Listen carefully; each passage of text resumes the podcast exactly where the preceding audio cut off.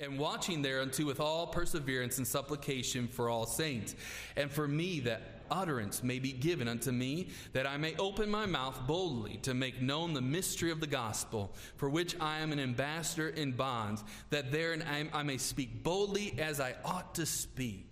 Father, I pray that you would uh, help this prayer to be answered in our, in our midst today, Lord, that you would give me utterance, Lord, to preach the gospel and boldness to speak the word. I pray that you would uh, help many other pastors and churches across our world, around our world, across our nation, that are standing this morning and preaching the word. I pray that their churches would grow. I pray that people would heed and listen, hear the word, and obey the word.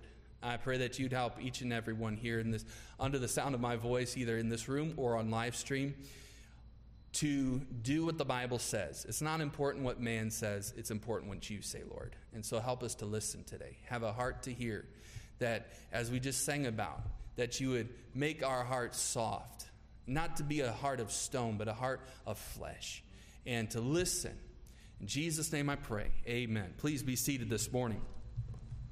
We looked at the belt of truth. We've looked at the breastplate of righteousness, Jesus' righteousness. We looked at the good news shoes. We learned about being a sermon in shoes. And then we saw the shield of faith. God is our shield. And when God is our shield, we can withstand any attack that comes against us. Then we saw the helmet of salvation and the sword of the Spirit in verse 17. Last week we saw that sword of the Spirit in the hands of Jesus when he was uh, tempted in the wilderness and um, he pulled out the sword. Amen. Whenever Satan comes along, whenever we're tempted, we need to fight temptation with the sword. Amen. And uh, there's areas where we know we should just get out of the situation. If it's a uh, if it's a lust of the flesh situation, the Bible says, Paul says, to flee youthful lust. But when it comes to Satan, satanic attacks, which there are many of those, many of those in our world, uh, in the course of life, we are bombarded by satanic attacks.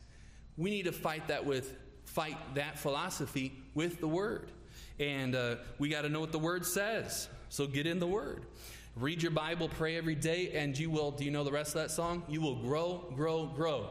Neglect your Bible, forget to pray, and you'll shrink, shrink, shrink. And uh, that's a good song, and has a good biblical truth. Uh, but we need to get in the Word, so that we can grow. Get in the Word and use the sword of the Spirit, the Word of God. And then we see in verse number 18, pray.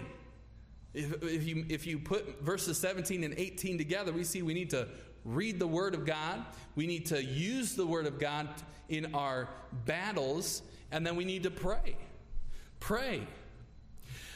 Praying always with all prayer and supplication in the Spirit in June of 2013, and I don't know if you've seen the video, but I've seen it.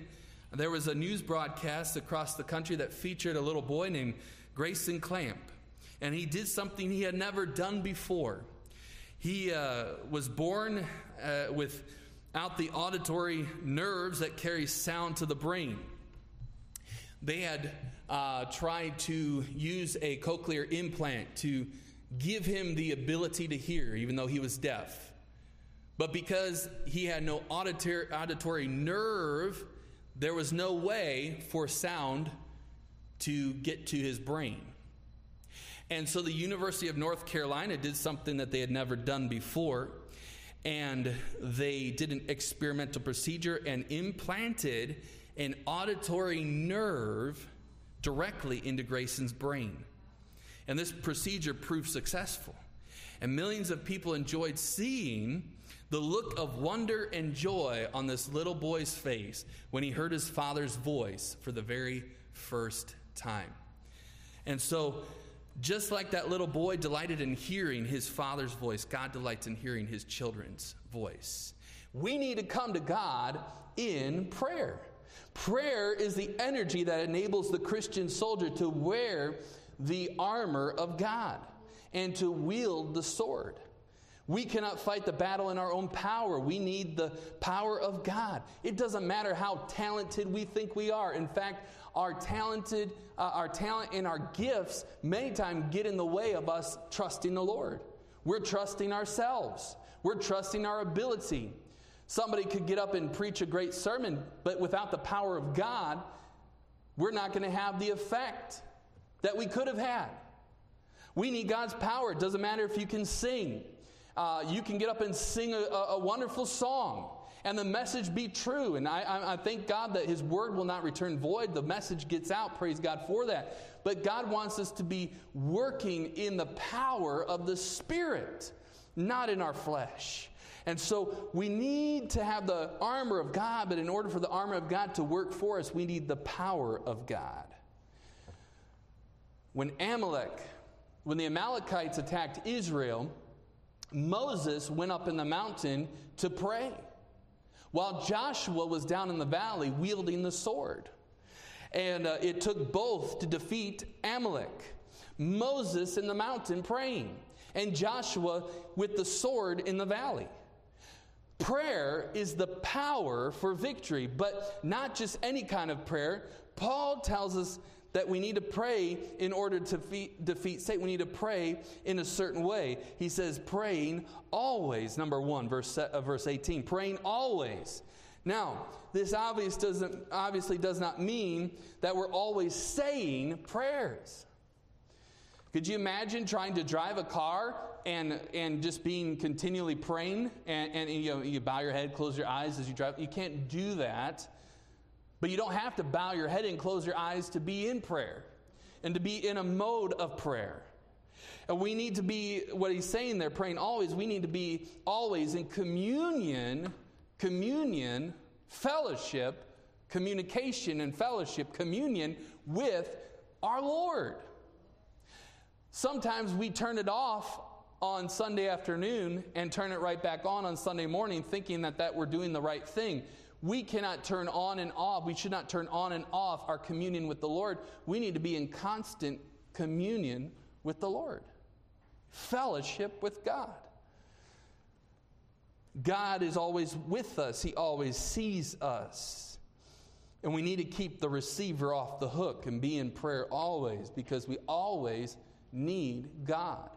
Has there ever been a moment when you didn't need the Lord? Many times we thought we didn't need the Lord, and we found out we really did need the Lord. Amen? We always need God's help. Pray always. And then he says, pray with all prayer. You know, there's more than one kind of prayer that we could pray. He says, praying always there uh, with all prayer and supplication in the Spirit. Thanksgiving and intercession are two modes of prayer, two ways that we can pray that we many times neglect. We're coming to God with our needs. We're coming to Him with our supplication. We're saying, God, meet this need. And, and many times that's just how we are. We're wired that way. We are constantly thinking about ourselves, we're thinking about our needs. And very rarely do we ever thank God for the needs that He is meeting and has met. We need to thank God. Thank God. Thanksgiving. Just like we always should be praying and in communion with God, we need to always be thankful. Not just on the fourth Thursday in November. Always thankful. And sad to say, many people are not even thankful on the fourth Thursday in November. We're probably sometimes more selfish on that day, aren't we? We're missing out on something. You know, oh, that somebody burnt the, uh, uh, the yams, you know, or whatever. Oh, I'm going to miss out on this deal because I can't do Black Friday at Target and at Walmart at the same time. Somebody else is going to get whatever it is that we think we need to have. Do you see how that Satan has even crept into that day? And it's not even Thanksgiving anymore, it's Turkey Day. So that's just my friendly public service announcement to get prepared for Thanksgiving so that we're even thankful on that day. But we need to be thankful the 364 other days of the year, praying always with all prayer. Thanksgiving is a great weapon a great prayer weapon for defeating Satan. Praise changes things as much as prayer changes things. The mature Christian doesn't grumble, he prays in the time of trouble. And taking it to the Lord of, in prayer is a mark of spiritual maturity. Do you know when your children, a sign that your children have matured is that they're not constantly thinking about their own needs? And when your children get to be about five, six, and seven, sometimes you get those glimmers of hope, you know? You're like, oh, wow, it's actually all paying off finally a little bit. You know, they're not just focused on me, me, me, me, and mine, mine, mine. Once in a while, if you're training them right, they start to think about other things. They start to think through things, like Silas now, thinking through that when we come back from church, we're going to need to make sure that the garage is cleared of all the bicycles so that we can park the car in the garage, things like that, where it's just a glimmer of hope. Wow, they're thinking through.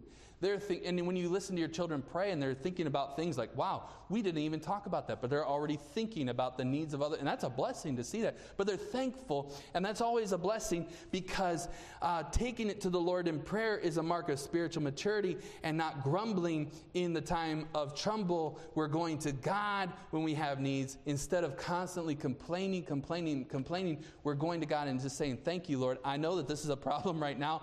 This is a difficult situation, but I know you got it all worked out, and I trust you, Lord. And thank you for all that you've done in, in my past. And thank you for all that you're doing right now, even.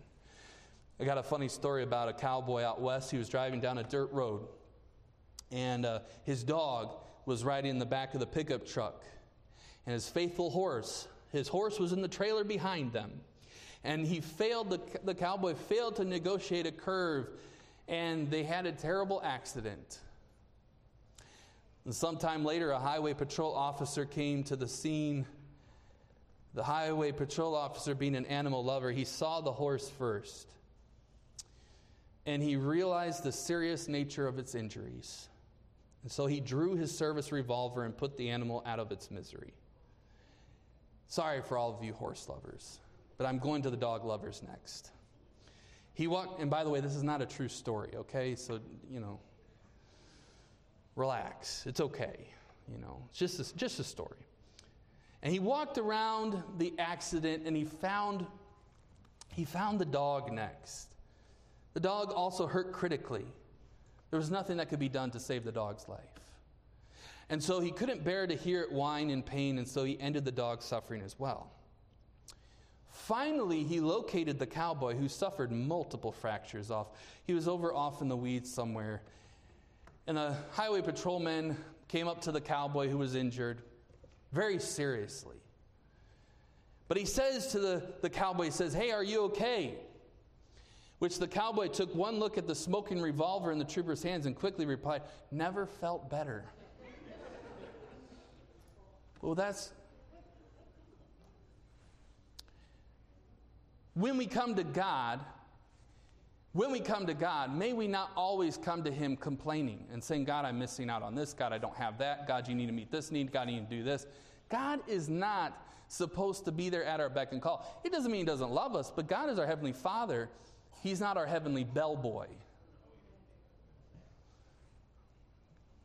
What if more than talking and complaining and venting and posting, what if we prayed? And when God's people pray, there is an incomprehensible peace that comes over us where the impossible becomes possible. Where what seemed to be impossible, where what seemed to be uh, beyond our ability, and which probably was in reality beyond anyone's ability, becomes a miraculous thing in God's hands where only God can be glorified when we trust Him, and instead of failing the grace of God, instead of living the way that we naturally go, we say, I'm going to trust God even in this terrible situation. And I know God has it under control, and God's going to make something good out of this bad thing. So, not only do we see that we should be praying with all prayer and thanksgiving, but then, as Philippians 4 6 tells us, to come to Him with supplication, but also thanksgiving and intercession, intercessory prayer, where we pray for other people. See, most of the time it's about me, me, me, mine, mine, mine, and not about thanking God for all that He's done. And really, many times we very rarely, very rarely truly go to God on other people's behalf. Other people need God as well. And intercession for others can bring victory into our own life. I think about Job uh, 42, towards the end of Job, we see that the Lord turned the captivity of Job, all the things that happened in his life, all the bad things that happened, God, God turned it all around eventually.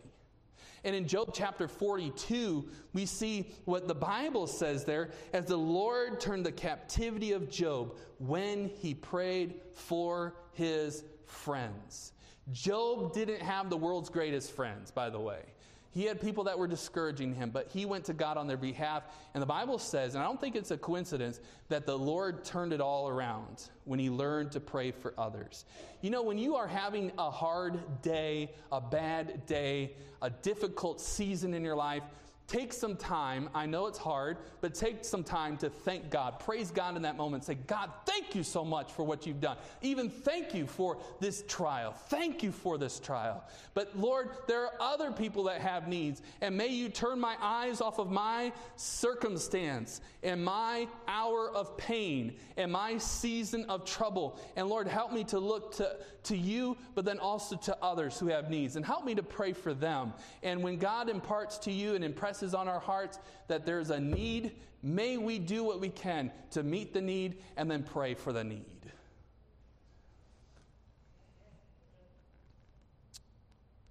As John Gill says about Job, for when and while he was praying, or quickly upon it, there was a turn in his affairs. He presently found himself in better health.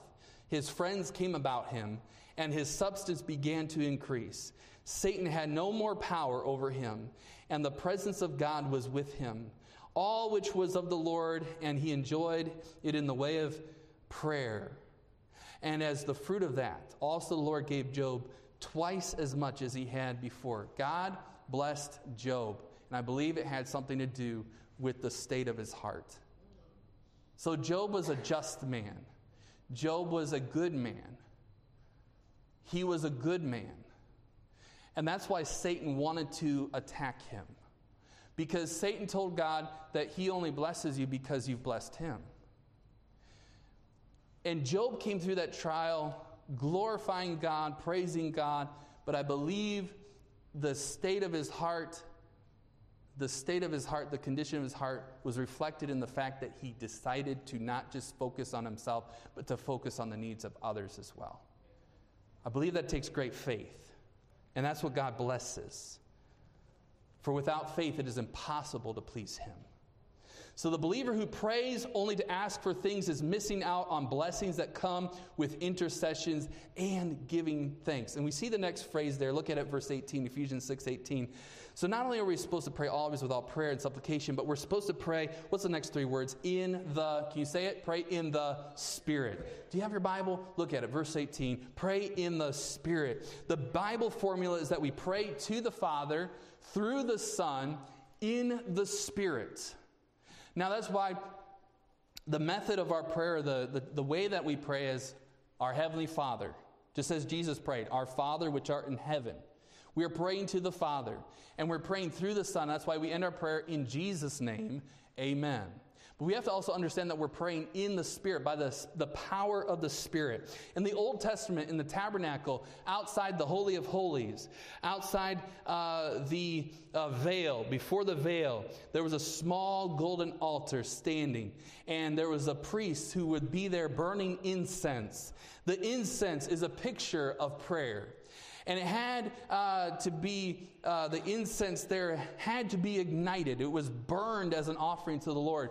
And not only is incense a picture of prayer, the fire is also a picture. It's a, prayer, it's a picture of the Holy Spirit.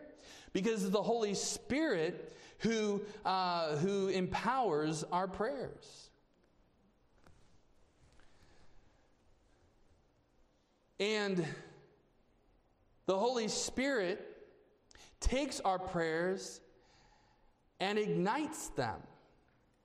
It is impossible to pray, truly pray, without the power of the Holy Spirit.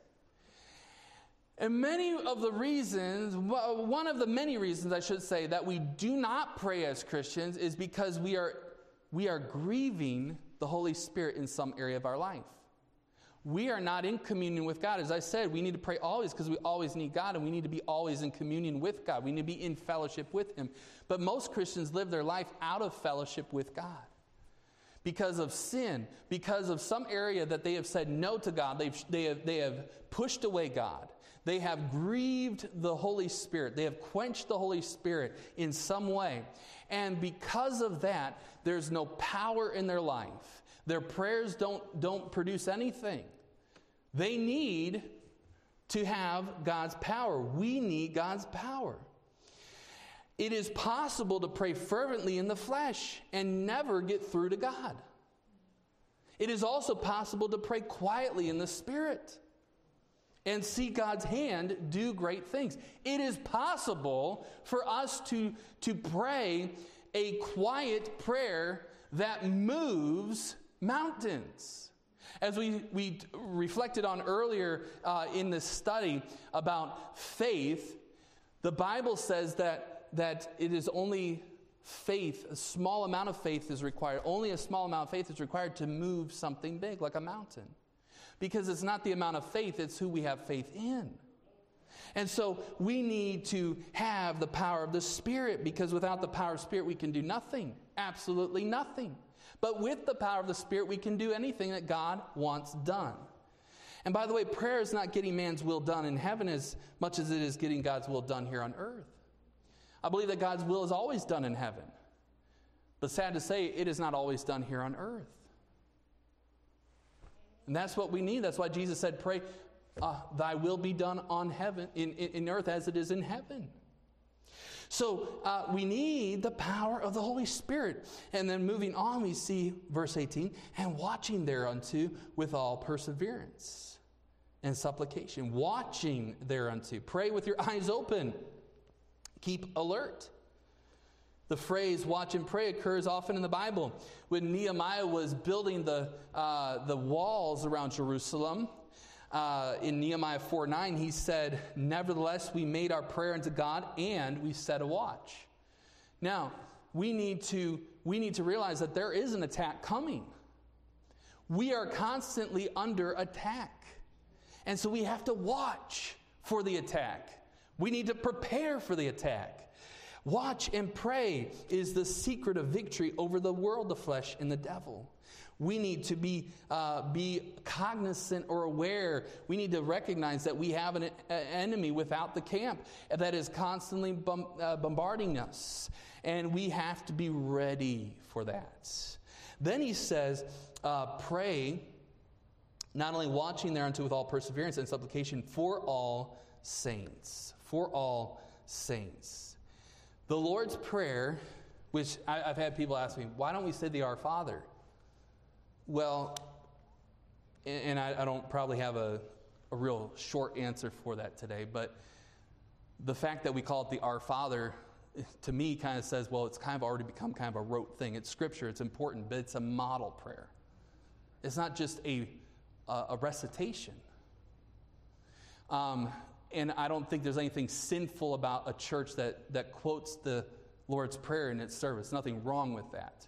But I don't want us to focus so much on what Jesus' prayer was as much as, or the words that are in the scripture as much as it is the mode and model that we should follow. He says, when you pray, this is how you ought to pray. Uh, it, it is a pattern for us It's a general prayer. But I believe that we should be specific in our prayer. Uh, Clarence Sexton has said, Nothing is dynamic until it is specific. If we're going to have power, I think we should be specific about things. It requires more faith sometimes to be very specific in our prayers rather than to be general in what we're praying. And so he says to pray with perseverance. The word perseverance means to stick to it and to not quit. It doesn't mean that we're twisting God's arm. Prayer is simply perseverance in prayer is simply that we have a deep burden. We are concerned with something. And many times we are quitting before the prayer is answered. God is about ready to answer some prayers, but many times we give up. We say, God, God, uh, you've not answered me. You've not, there's nowhere in the Bible where it says to stop praying. I believe that the only time that we stop praying is when the Holy Spirit has answered the prayer, when the Father's answered the prayer, or the Holy Spirit says, My grace is sufficient. Somewhere. As Paul's, Paul prayed three times for something very specific. Even though we don't have the specifics in Scripture, he prayed three times for the thorn in his flesh. And then the Lord imparted to him that I'm not going to remove this thorn. I'm not going to take away the problem in your life that you're praying about. God, remove this problem. God, help me with this. God, fix this problem. Many times, God's answer is, I'm going to give you grace. I'm going to help you with that. But we need to be persevering in our prayer. Persevering. Keep on praying until the Spirit stops you or the Father answers you but praying also for all saints. The very last phrase there, for all saints. The Lord's Prayer begins with Our Father, not my Father. We pray as part of God's family. Our Father, not my Father. He is my Father, but He's also our Father, and that's how we pray. We're praying as a group. We're praying for all saints, not selfish prayers. Paul did not ask them, also, I want to say lastly, he did not, ask them in this prayer to pray for his comfort or safety. He says in verse 19, and for me, that utterance may be given unto me that I may open my mouth boldly. He's praying for effectiveness in witness. He's praying that God would give him power to preach. He says in verse number 19, and for me the utterance may be given that I may be able to speak, that I may open my mouth. What's the next word say? Boldly, boldly, to make known the mystery of the gospel. My friend, you and I need to be preparing to share the gospel. It is not someone else's job to share the gospel. It is our job to share the gospel. We might be thinking, well, there's a bigger church out there that can do a better job.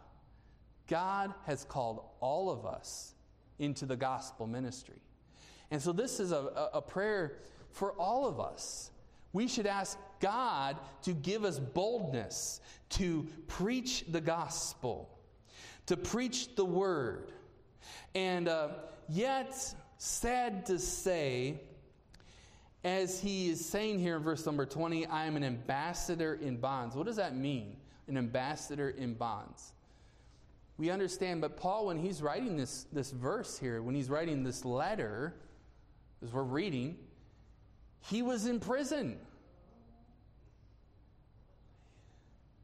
Don't you think that it would be time to just kind of hang it up and just to kind of give up since I'm in prison and there's nowhere else for me to preach?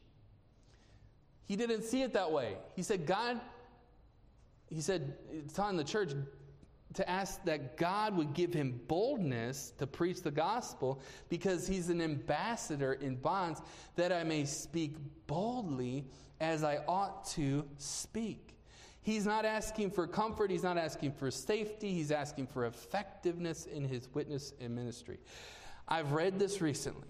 The largest idol right now in the American church, what do you think it is? The largest idol. I'm not saying, no, somebody said football.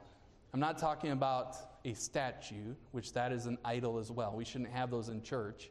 Okay? Amen. No statues, no idols in churches or anywhere else. Not on your dashboard, not in your garden. We don't need that because we're not praying to an idol, we pray to our God. As Jesus said, we're not going to worship in a building as much as it is spirit and in truth. Okay? It's not in a location, it's who we're praying to. But the biggest idol in the American church right now is comfort. Comfort. We don't want to have trouble in our life. We don't want to have problems. You might be saying, Pastor, what's wrong with that? Because, because could it be that the trouble in our life that God has allowed it to happen in our life to remind us of our need to be dependent upon God. God may have very well allowed us to have problems. And yet we have, we have decided to reject God's way and we have sought out some other idol called comfort. God, help me to have comfort in my life. I don't want trouble in my life. Could it be that this is why we aren't having revival in our country? This is maybe why we're not having revival in our churches and in our own personal lives. We want comfort and we don't want any trouble. But revival comes when we realize that we need God. I need God. I don't pray because I don't think I need God. When you don't pray, it's because you don't think that you need God. Revival comes when we finally accept the reality that we cannot live the Christian life in our flesh. And we are tempting Satan when we don't pray. We're saying, Come on, Satan. Come on. Come on. I, am I'm, I'm free game right here. I, I'm putting a target on my back because I don't think I need God's help. I'm saying, Pastor, I have never asked Satan to attack me. But somehow he just keeps attacking. Well, he will continue to attack you, but you need to realize that he will do that. He is our enemy without. We have the enemy within, we have the enemy below, and the enemy without, if you're thinking of the world, the world, the flesh, and the devil. But we are constantly being bombarded, and we need God more than we realize. And we will not have personal revival until we realize that. God wants to do something in our churches. God wants to do something in our homes, in our personal lives, in our workplaces. Why aren't we seeing scores of people getting saved? That's normal Christianity. You look at the early church, many were getting saved under persecution. Persecution is not what our problem is in America. Comfort is our problem. St. Pastor was, we, we were doing so well until you brought up the comfort thing, okay? Because that's what I like. I, I, understand. I'm not saying that that's an abnormal uh, desire, okay? It's not abnormal. And it's not a sin if you have comfort in your life. God, God allows blessings like that. But it's a sin when we allow that to become our idol. Where all we want and all we desire and all we live for is to have a cushy life in this world. Because you could have all the money, you could have all the fame, and it could be gone tonight. Because that's not what lasts. And God says, I want to make you more like Jesus. And in order to do that, you have to get your cross and suffer. Well, Pastor, I can tell you why scores are not getting saved because nobody wants to suffer. And actually, the, the reality is in persecution, the church grows. Did you know that? In persecution, the church grows. Because when Christians are willing to follow Christ, even though it means death and suffering, guess what? people sit up and take notice, and the Holy Spirit does a work in the hearts of men when they see people are willing to die for Jesus. But it's sad when we have churches where the reason we're not growing in this, in this, this country, as far as the churches aren't growing, is because Christians won't even serve Jesus when it's easy. They're not serving Christ when it's easy. My friend, you come to church Sunday morning, you get a lunch cheaper than you could go to McDonald's. But that shouldn't be why we come here. We have air conditioning, which is a blessing. And I'm not going to shut it off just so we appreciate it, okay? we have padded pews. We have cars to get ourselves here. I said, Well, Pastor, I had to walk or I had to take the bus. Hey, you had a way to get to church. You have legs. Amen. Praise the Lord. Thank you, Lord. You are here today. You're blessed. But sad to say, many will just skip out on Thursday night. Many don't get involved with the soul winning outreach. I'm not saying you have to be here on Saturday morning to be a soul winner, but you're not involved. You, you just you want that comfort. You don't want to be disrupted. We don't want that. Our flesh says, Comfort me. But we need to strike down that idol and say, No more. God, whatever you tell me to do, I will do. Wherever you lead me, I will go. Whatever you say, that's the rule. You are my God, and there are none other beside you. And so revival comes when we realize that we need God.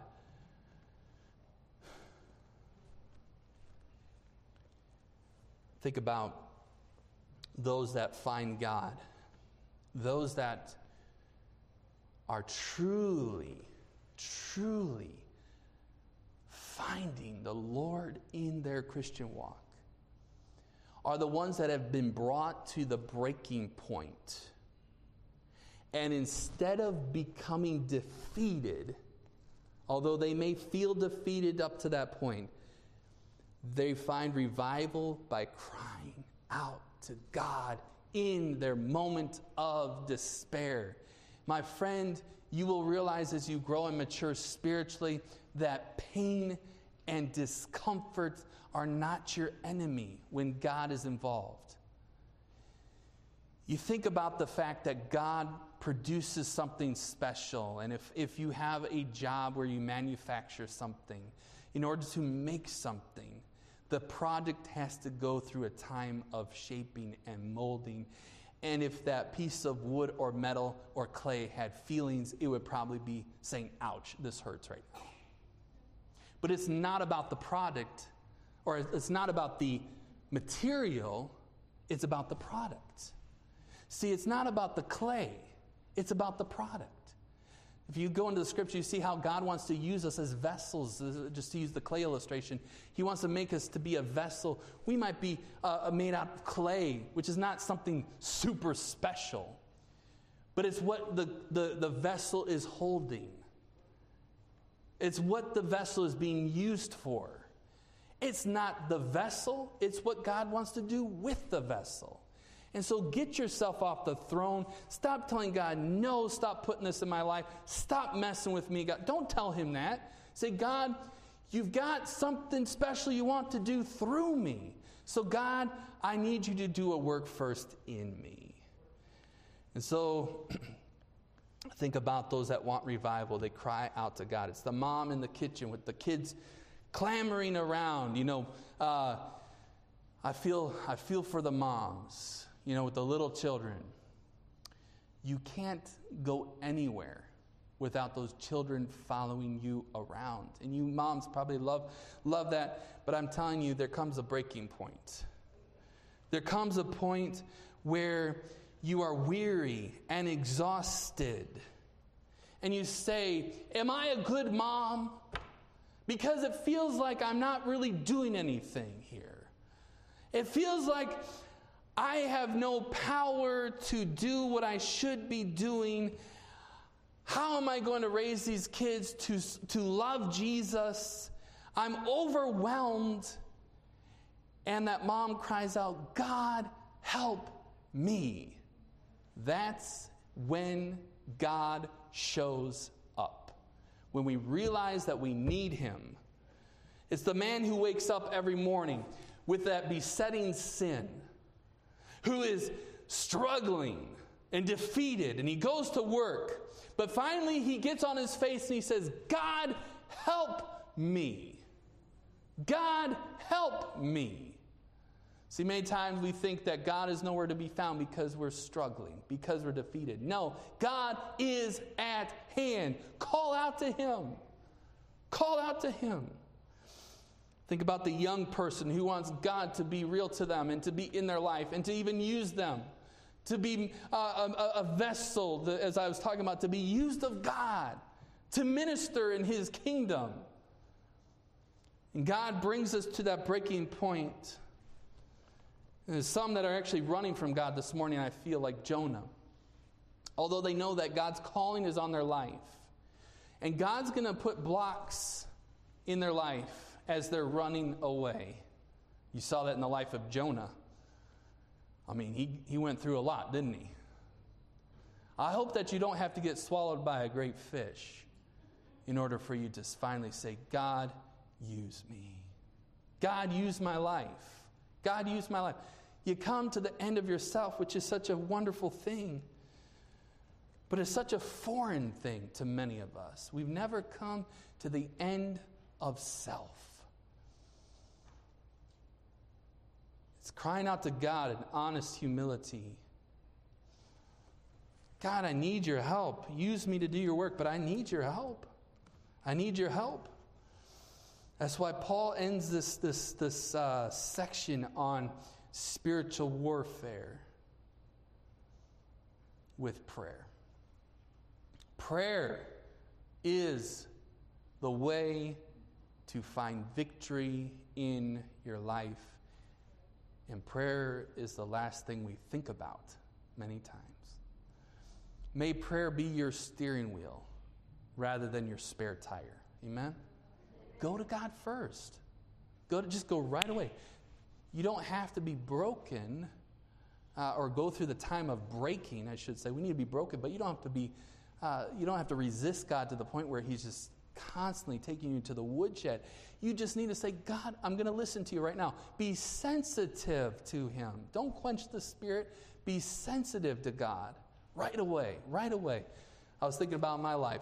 There's been a few times, but one time in particular, I was just sharing in our Sunday school class.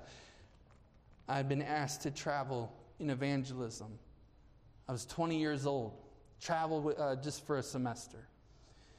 And I didn't want to go. And I could give you all the reasons why I didn't want to go and why it didn't even make any sense for me to go, to be honest with you.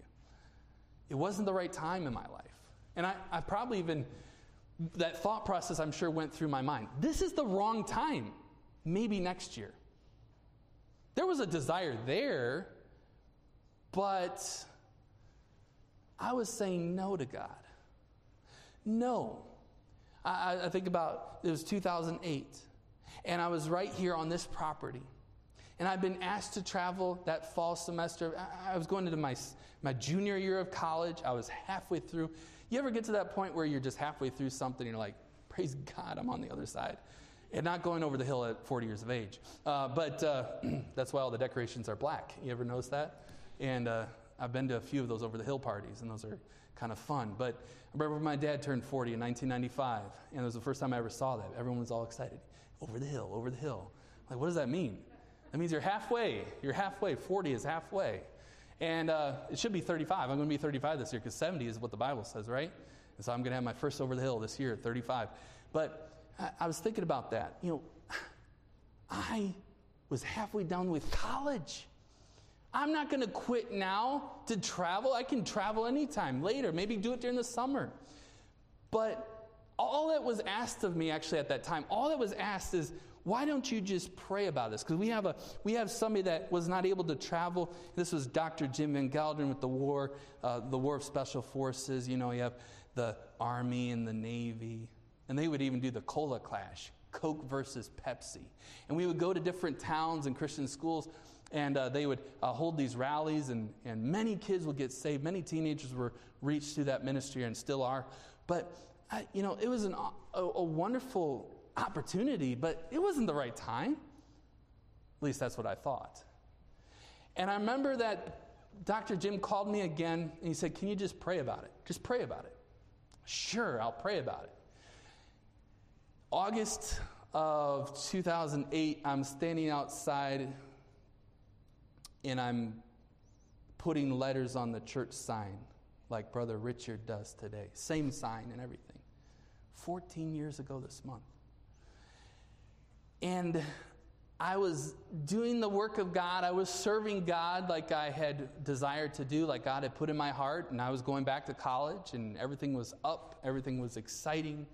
20 years of age, you know, that's just a great time in your life. But the thought hit me, and it was probably the Holy Spirit convicting me. And I realized I had not prayed like I said I was going to pray.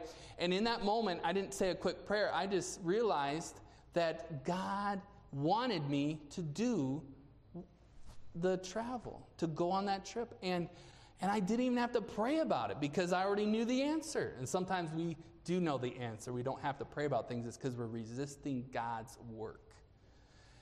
And just because you're at church and just because you might be teaching or serving doesn't mean that you're even in the perfect center of God's will.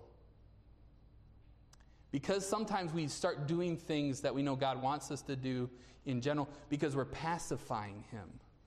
God, I'll do this. We kind of make little, um, you know, we negotiate. God, I know you want me to go to the mission field, but I'll build a big bus route here in Milwaukee. This is the mission field too. But there might be some specific place that God has called you to. There, there is a specific calling for each of us. We all have something God wants us to do. We just have to submit to Him. Why don't you do that today? Don't let God break you. Be sensitive. I'll serve you. We just sang about it. Here I am, send me. Here I am, send me. Well, are you there? And are you being sent? Yes, you are. Are you willing to go? You have to go. Father, I pray that you bless this time of invitation as we pray. I pray that you would help us to, uh, to give everything to you, not to negotiate, not to barter, not to, uh, not to come to some agreement, but the Lord to realize that you are supposed to be the Lord of our life. You are our God. You don't want any other gods. I pray that you would deal with us like only you can. That you make it so clear, so clear. I think sometimes the reason it's so cloudy is because we know we're supposed to be doing something and we're resisting you. We're quenching the Holy Spirit. And, that, and there's no direction.